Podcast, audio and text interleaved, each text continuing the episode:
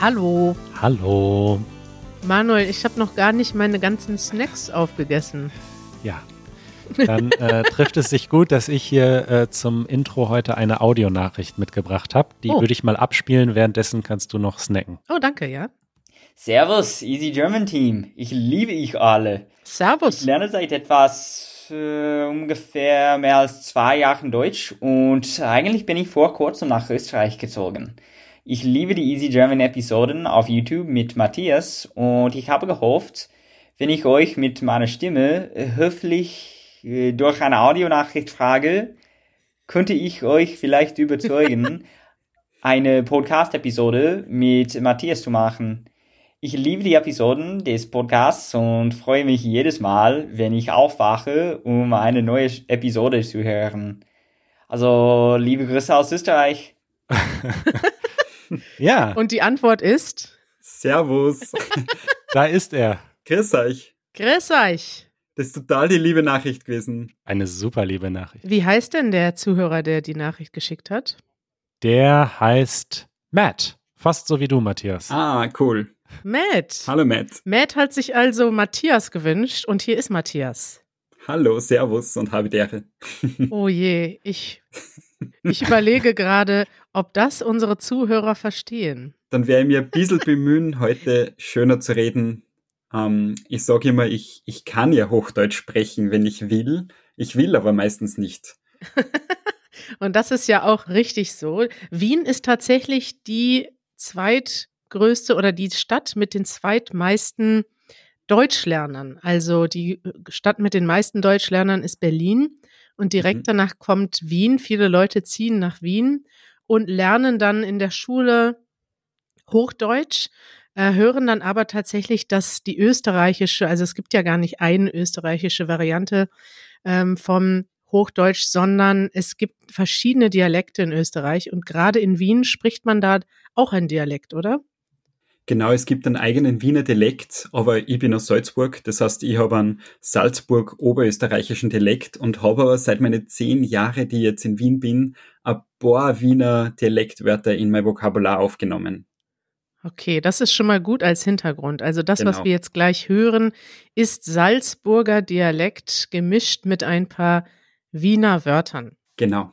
Ich möchte an dieser Stelle darauf hinweisen, dass wir für unsere Mitglieder ein Transkript zur Verfügung stellen. Das könnte in dieser Episode besonders hilfreich sein. Ja, viel Spaß beim Transkribieren von den Sachen, die ich heute noch sagen werde. Oh, Wir werden das aber auf Hochdeutsch transkribieren. Ist das gestattet? Ist das okay? Wenn ihr was nicht versteht, werdet ihr mir schreiben und ich werde euch beim Übersetzen helfen. Alles klar. Das ist ja super. Wir haben Matthias heute eingeladen auf Wunsch von Matt und haben auch uns direkt ein schönes Thema für Matthias Einstieg in den Easy German Podcast überlegt.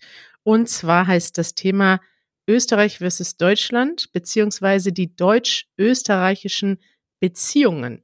Wenn man aus einem ganz anderen Kontinent kommt, da mag man erstmal denken, ach, Deutschland und Österreich, die sind ja extrem ähnlich oder fast das gleiche Land.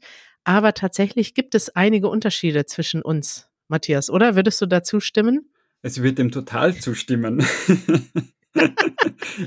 und lustigerweise würde dem jeder Österreicher, glaube ich, sehr zustimmen sogar.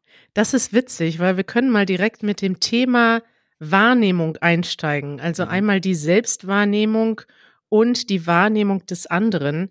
Denn tatsächlich ist das in Deutschland so. Ja, fragen wir doch mal Manuel. Manuel, wie nimmst du denn Österreich wahr? Denkst du oft über Österreich nach?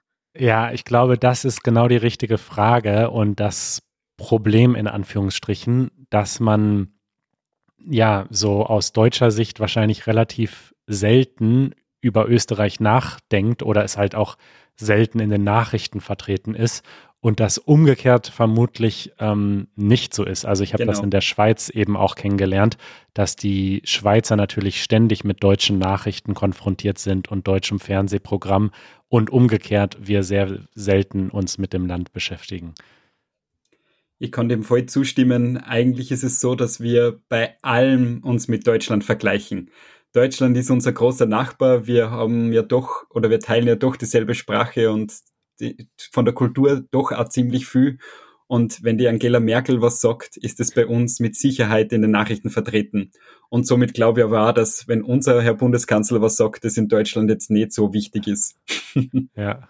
Das stimmt tatsächlich. Das ist interessant. Ich habe das Gefühl, dass sich das in den letzten Jahren oder vielleicht hängt das auch vom Thema ab. Also jetzt zum Beispiel bei Corona, bei diesen ganzen Corona-Themen, da wird doch mhm. tatsächlich sehr viel verglichen, habe ich das Gefühl. Und da guckt Deutschland schon sehr oft auf Österreich, nämlich immer dann, wenn was besser oder schlechter gemacht wird, weil man ja insgesamt sehr viel mit neuen Situationen konfrontiert ist und dann auch gucken will, was machen die anderen vielleicht besser oder was dient als Vorbild. Wie ist das denn bei den Österreichern selbst? Also wir haben jetzt schon gehört, dass vielleicht die Deutschen nicht ganz so oft nach Österreich gucken. Wie nehmen sich denn die Österreicher selbst wahr? Also es gibt da diesen lustigen Ausspruch AEIUU, alles Erdreich ist Österreichs Untertan. Und ich finde, das ist ja natürlich ein historischer, ein historischer Ausdruck, aber das widerspricht schon oder das entspricht schon ein bisschen unserer Selbstwahrnehmung. Wir sind eigentlich die wichtigsten auf der ganzen Welt. Wirklich? oder wir wünschen uns das zumindestens.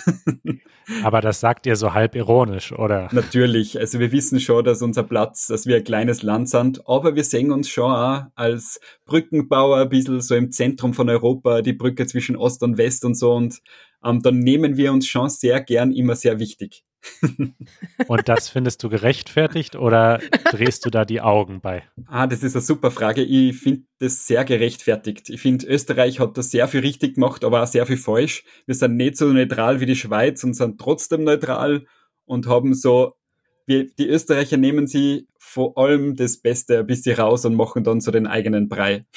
Ja, wir gucken ja eher so, ich sag mal so, wenn Österreich bei uns in den Nachrichten ist, dann sind das auch oft die negativen Nachrichten. Das ist natürlich ein internationales äh, Phänomen. Deutschland hat ja auch nicht überall die positivste, das positivste Image, aber das ist tatsächlich interessant. Also wir haben jetzt, ich glaube, aus Österreich in den letzten Jahren unverhältnismäßig viele Negativnachrichten, gerade mhm. aus der Politik wahrgenommen, muss ich sagen. Deswegen finde ich diese Perspektive sehr interessant, dass ihr euch selbst als das Vorzeigeland seht. Ja, das, das, das, Image hat natürlich in den letzten zwei Jahren schon sehr gekratzt. Wir waren natürlich mit sehr viel negative, negative Sachen im, ähm, ja, in den Schlagzeilen. Aber wenn man das jetzt einmal nicht nur auf so kurze Tagespolitik anschaut, sondern so übergeordnet, wo hat die, wo haben die Vereinten Nationen einen Sitz und so weiter, gibt es einen Sitz in Wien und das ist das, wo wir sagen, da sind wir schon sehr stolz drauf. Stark. Gehen wir mal direkt weiter zu unserem nächsten Punkt.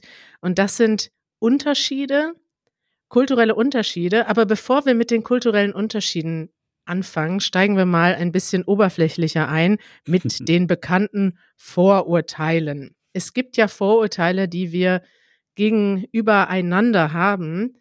Ich frage erstmal Manuel, ganz unbedarft und unvorbereitet, gibt es Vorurteile in Deutschland über Österreich oder hast du vielleicht selber welche? Also ich glaube, ich habe nicht so eine Liste von Vorurteilen in meinem Kopf, aber ich habe vielleicht so zwei Bilder von was ich glaube, was typische Österreicher sind. Und das eine Bild ist so ähm, der Herbergsvater in der Jugendherberge äh, irgendwo in den Bergen, ähm, der so einen ganz tiefen Dialekt spricht, den kein Mensch versteht und der da so in seiner Berghütte wohnt und nicht viel mit der Außenwelt kommuniziert. Und das basiert vielleicht so ein bisschen auf meinen eigenen Erfahrungen beim Snowboarden. und, äh, und das zweite Bild ist ähm, irgendwie so der Wiener, der in einer total teuren, luxuriösen Wohnung wohnt, mitten in der Stadt und ganz viel Geld hat und immer in die Oper geht und so ein bisschen äh, sehr schickimicki ist. Und das sind so diese beiden Bilder von den von dem ländlichen und dem städtischen Österreich, die ich so im Kopf habe.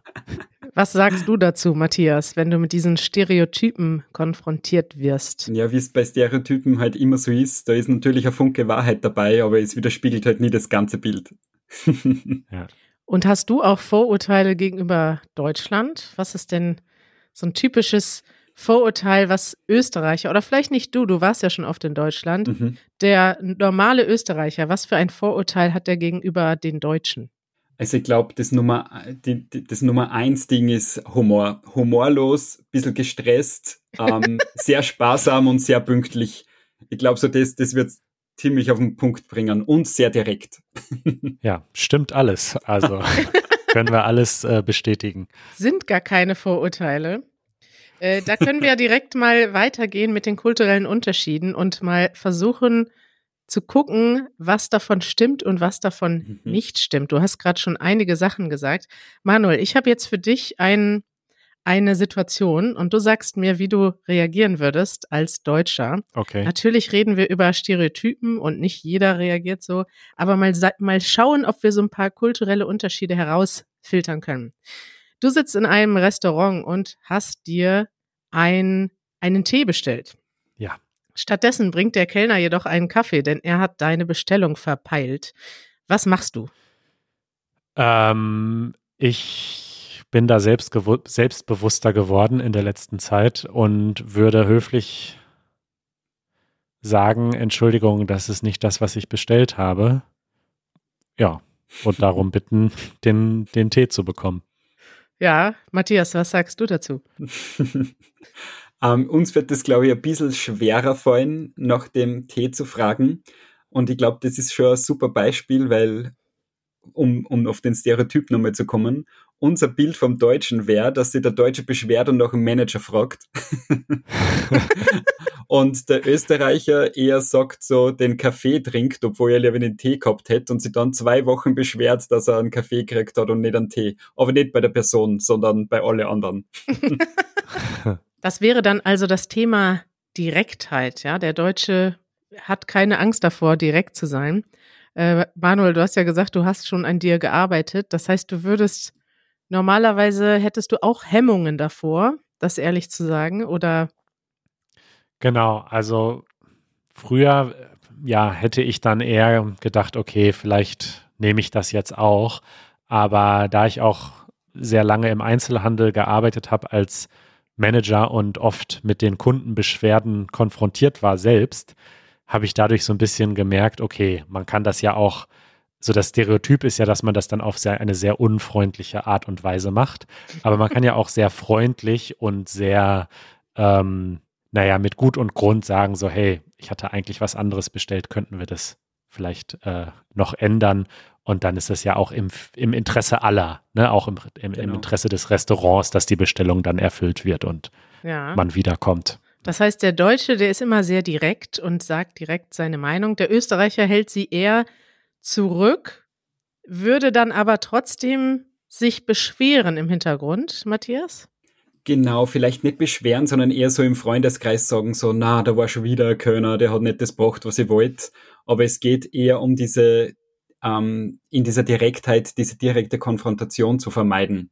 Wir können uns durchaus bei Leuten beschweren, die nicht involviert sind, aber in der Person, die involviert ist, ist sicher schwieriger. Kann das auch negative Konsequenzen haben? Also das Negative beim Deutschen wäre ja, er ist unhöflich und kommt sehr schroff rüber. Naja, es ist unehrlich in Wirklichkeit. Ähm, wenn wir, also das hat schon auch mit Ehrlichkeit zu tun natürlich. Und ähm, für den Kellner wäre es sicher besser, wenn er wüsste, ähm, er könnte die Situation verbessern. Aber dafür muss man halt überhaupt wissen, dass was besser gemacht werden kann. Und ich finde, dass das schon was ist, was wir lernen können, mehr Direktheit. Das Spannende ist ja, woher das kommt. Und ich glaube, dass das daher kommt, weil man das umgekehrt natürlich überhaupt nicht gern mag als Österreicher, auf einen Fehler hingewiesen werden. Ah ja? Ist das so? Ja, schon. Ich glaube, dass das aus, aus dieser ähm, Sache rauskommt. Und wer natürlich nicht gern auf einen Fehler hingewiesen wird, weist dann natürlich an anderen Österreicher auch nicht gern auf einen Fehler hin. Ja, das ist interessant. Wobei ich sagen würde, ich werde auch nicht gerne auf einen Fehler hingewiesen, aber ich muss das immer direkt aussprechen, wenn ich was sehe. Und ich merke, dass ich da als Deutsche auch oft anecke bei anderen Leuten, wenn ich so ganz mhm. ehrlich immer meine Meinung sagen muss. Ich mache das aber trotzdem, weil ich auch gelernt habe, das zu akzeptieren, dass ich halt so bin. und manchmal dann versuche, aber das ein bisschen, auch ein bisschen mit dem Kontext zu erklären und zu sagen, hey, ich weiß, das ist, kommt jetzt vielleicht etwas direkt drüber, aber ähm, meine Meinung ist so und so. Wir haben noch eine andere Situation, Manuel. Äh, stell dir vor, Manuel, ein, eine sehr gute Freundin lädt dich ein auf ihre Party. Und ja, du hast aber schon irgendwie heute Abend nicht so richtig Lust und hast auch vielleicht mit deiner Freundin dir vorgenommen, eigentlich wolltet ihr heute einen Film zusammen gucken und ihr seid jetzt gar nicht im Party-Mut. Was würdest du dann sagen? Die Freundin ruft an und sagt, hey, wo bleibst du? Ja, du weißt, dass ich da ähm, irgendwann vor Jahren beschlossen habe, dass ich da versuche, keine Ausreden zu finden, sondern dass ich dann einfach sage, ey, tut mir leid, passt heute Abend nicht. Ähm, ich bleibe lieber zu Hause. Also ich bin da wirklich ziemlich knallhart, weil ich auch glaube, dass man das hört, wenn man sich eine Ausrede einfallen lässt und ich mich dann irgendwie auch komisch fühle. Und ja, und ich glaube, wenn man da konsequent ehrlich und direkt ist, dann akzeptieren die Leute das auch. Also ich sage einfach so, hey, äh, wir machen uns heute einen ruhigen Abend zu Hause. Habt viel Spaß auf eurer Party. Boah, da würde ich denken, was für ein Matthias, was würdest du denn da denken, wenn jetzt ein Freund dir sagt, ey, du hast zwar heute Geburtstag, aber ehrlich gesagt, äh, ich mache mir lieber einen ruhigen Abend? Ich muss sagen, mir war es jetzt schon unangenehm, einfach nur zuzuhören. also, wir würden immer einen anderen Vorwand finden. Diese Direktheit, glaube ich, findet man bei uns eher selten und ähm, ist eigentlich total wünschenswert, weil warum sollte man nicht auch einen gemütlichen Abend an einer Party vorziehen? Aber ich glaube, dass die Gründe schon triftiger sein müssen. Das heißt, wir würden uns eher immer äh, Ausrede ein einfallen lassen. hm. Mhm. Das ist total spannend. Ja, ich bin da allerdings auch, ja, ich weiß nicht, ich glaube, es ist halt auch eine gute Balance. Ne? Also, wenn es jetzt natürlich der beste Freund ist ähm, und es zum guten Anstand zu, gehört zu kommen, mhm. dann würde ich halt versuchen, mir nicht eine Ausrede einfallen zu lassen, aber halt hinzugehen, auch wenn ich da gerade keine Lust drauf habe, weil es halt irgendwie äh, auch zur Freundschaft dazugehört, dass man zur Party erscheint. So. Aber ich hatte jetzt an eine Party gedacht, die auch ohne mich äh, gut verläuft mhm. und dann würde ich da einfach ehrlich sein. Ohne dich verläuft keine Party gut, Manuel. oh doch. ah, gibt es vielleicht noch andere Situationen, wo du vielleicht nach Deutschland kommst, Matthias, und dann doch merkst, oh, die Deutschen sind doch ein bisschen anders als wir oder das wird es bei uns nicht geben? Naja, gerade diese Direktheit, das fällt mir schon immer wieder auf. Also ich war ja schon viel in Deutschland unterwegs, in Berlin weniger, aber wo ich, diese, wo ich diesen Eindruck immer gehabt habe, war eigentlich in Münster. Ähm, ja? Dass ich, ja, wenn ich irgendwas falsch mache, darauf hingewiesen werde. Von Kari. Nein, gar nicht von Kari, immer von Leuten, die ich nicht kenne. Und mir das also. dann immer total unangenehm war. Also wirklich total unangenehm. Oh nein. Es waren eh immer nur kleine Sachen, aber wir haben einmal im Dom zu laut geredet und wir sind im Bus einmal falsch gestanden, weil Menschen raus wollten und so weiter. Und das wird in Österreich eher so nicht passieren. Du hast im Bus falsch gestanden und was ist dann passiert? Ja, die Leute haben gesagt, dass ich halt im Weg, im, im, Weg herumstehe und dass ich von der Tür weggehen soll. Aber das war so direkt. Aber das ist doch eine höfliche Bitte. So, hallo, du stehst im Weg. Kannst du mal bitte aus dem Weg gehen? Ich möchte da durch. Ja, ja, das, du stehst im Weg ist eigentlich voll der Angriff schon. Äh. Aber das ist mir aufgefallen, dass ich da einfach auch, dass das schon einfach kulturelle Unterschiede sind und dass ich mich an das erst gewöhnen muss. Und dass das überhaupt nichts Schlimmes ist, sondern dass die Leute ja nur sagen, ma, bitte eure nicht so leise äh, oder nicht so laut sprechen oder bitte nicht da herumstehen. Ähm, das ist ja eh ganz okay. Aber es hat mich trotzdem immer wieder geschreckt in der Situation. Wow. Und wie ist so ähm, der Unterschied zwischen Berlin und Wien? Weil wenn ich an Wien denke, ich war nur ganz kurz mhm. dort, aber dann ist es ja auch eine große Stadt, aber halt total sauber und irgendwie schön, also zumindest so die Innenstadt. Ähm, und kriegt man da nicht einen totalen Schock, wenn man nach Berlin kommt und überall die Graffitis sieht und, und ja, ja. das Chaos?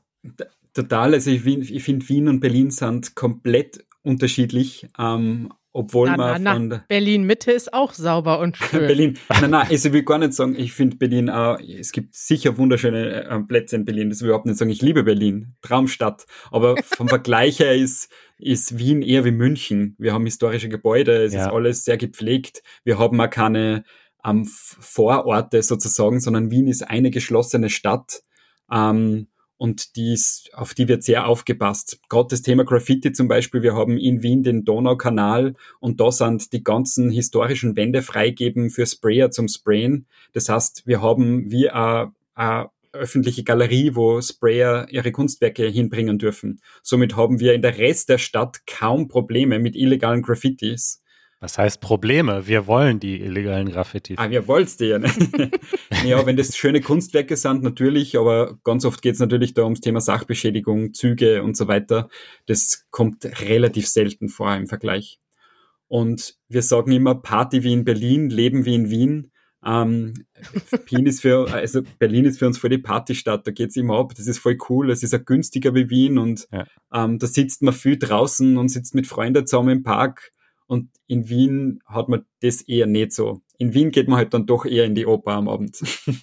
Aber Wien ist trotzdem eine ziemlich internationale Stadt, ne? Total. Das hatte mich so ein bisschen überrascht. Also. Echt? Ja, ich muss sagen, dadurch, dass wir, ähm, das habe ich vorher schon kurz erwähnt, mit dadurch, dass Wien sie so international positioniert, haben wir einige internationale Organisationen in Wien, die OSCE und ähm, zum Beispiel die OPEC ist in Wien, aber auch vier am Headquarters der United Nations. Und daher haben wir eine riesige internationale, eine englischsprachige Community in Wien. Hm. Ich wollte mal von meiner Seite noch ein paar Ästhetikvorurteile raushauen. Nachdem äh, Matthias jetzt schon gesagt hat, dass Berlin äh, dreckig ist. Na, ich habe das nicht gesagt. Nein, das würdest du nie sagen, weil du. Ich würde es nie ja sagen. Ich bin total so höflich, weißt du, genau. Manuel hat dir die Worte in den Mund gelegt und du hast die direkt angenommen. und jetzt wollte ich noch mal ganz kurz zurückschlagen mit der deutschen Direktheit. Was mhm. ich habe auch immer so einen ästhetischen Schock, wenn ich in Wien bin, genau wie du, Matthias. Mhm. Aber bei mir ist das der Schock.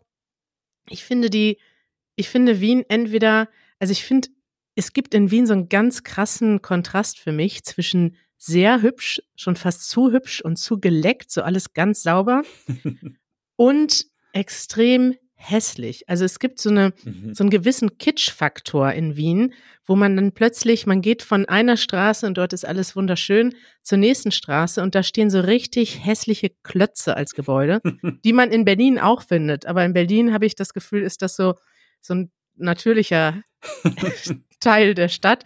Und in Wien denke ich manchmal, was sind das für krasse Kontraste? Naja, das natürlich fällt ein schiercher Gebäudekomplex zwischen vielen schönen viel mehr auf, oder Karl? Das Wort kannst du direkt mal erklären, schier. Also schier bedeutet hässlich. Ah ja. Genau. Und wer ist schier? Gut, dass du das fragst, weil das ist auch wahrscheinlich nicht überall in ganz Österreich gebräuchlich ähm, ist ähm, auch wahrscheinlich eher von dieser Salzburger oberösterreichischen Seite kommend. Schier. Schier.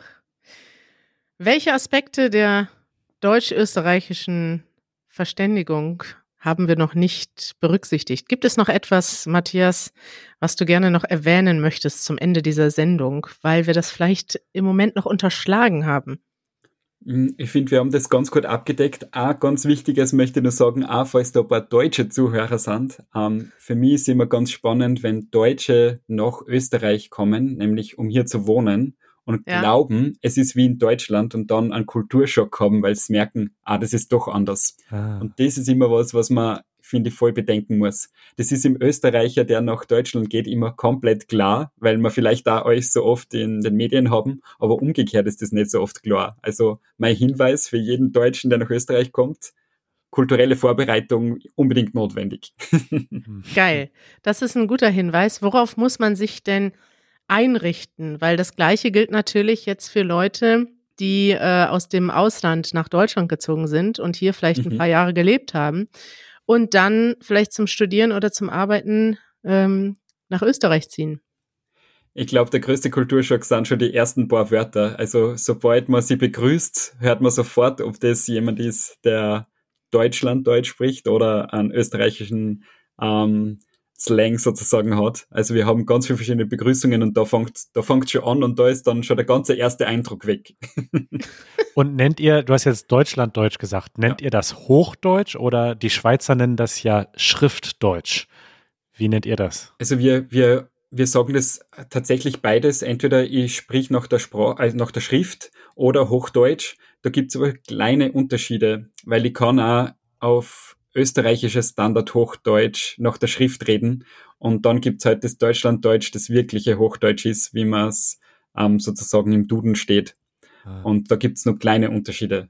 Interessant. Da werden wir auch immer wieder darauf hingewiesen, auch in den Videos, die wir schon gemacht haben, dass wir die Begrifflichkeiten oft nicht korrekt benutzen. Denn genau. wir denken immer, es gibt Hochdeutsch und das wird in Deutschland gesprochen und dann gibt es Dialekt und der wird in Österreich gesprochen. Aber es gibt auch ein österreichisches Hochdeutsch beziehungsweise ein österreichisches Standarddeutsch. Das österreichische Standardhochdeutsch, genau. Und das ist auch Hochdeutsch, weil der Kontrast zum Hochdeutsch ist eigentlich Niederdeutsch, also das, was man vielleicht heute mit äh, Plattdeutsch äh, bezeichnet auch.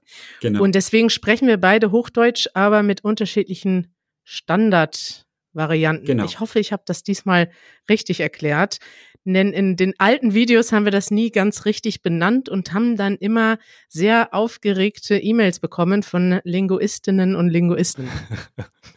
ähm, in Wirklichkeit habe ich mich da auch dann erst nach den Folgen und nach den Kommentaren eingelesen und man muss schon sagen, dass da ganz viel ähm, historischer und auch wissenschaftlicher Streit ist bezüglich diesen ähm, Ausdrücken, weil ja. Es ist natürlich schräg von Deutschland und Österreich von zwei verschiedenen Sprachen zu sprechen, obwohl es zwei Hochdeutsch-Varianten gibt, ähm, weil ja der Großteil doch gleich ist. Und ja. nur in Nuancen sie dann Sachen verändern. Das heißt, da gibt's auch bei den Sprachwissenschaftlern noch ganz viel Diskurs. Spannend. Kannst du uns jetzt gleich äh, mal so in deinem tiefsten Heimatdialekt verabschieden, so wie du de deine Eltern verabschieden würdest? Ähm, zu meiner Mama würde ich sagen, Vierteich, es hat mich voll gefreut, heute mit euch zum Reden.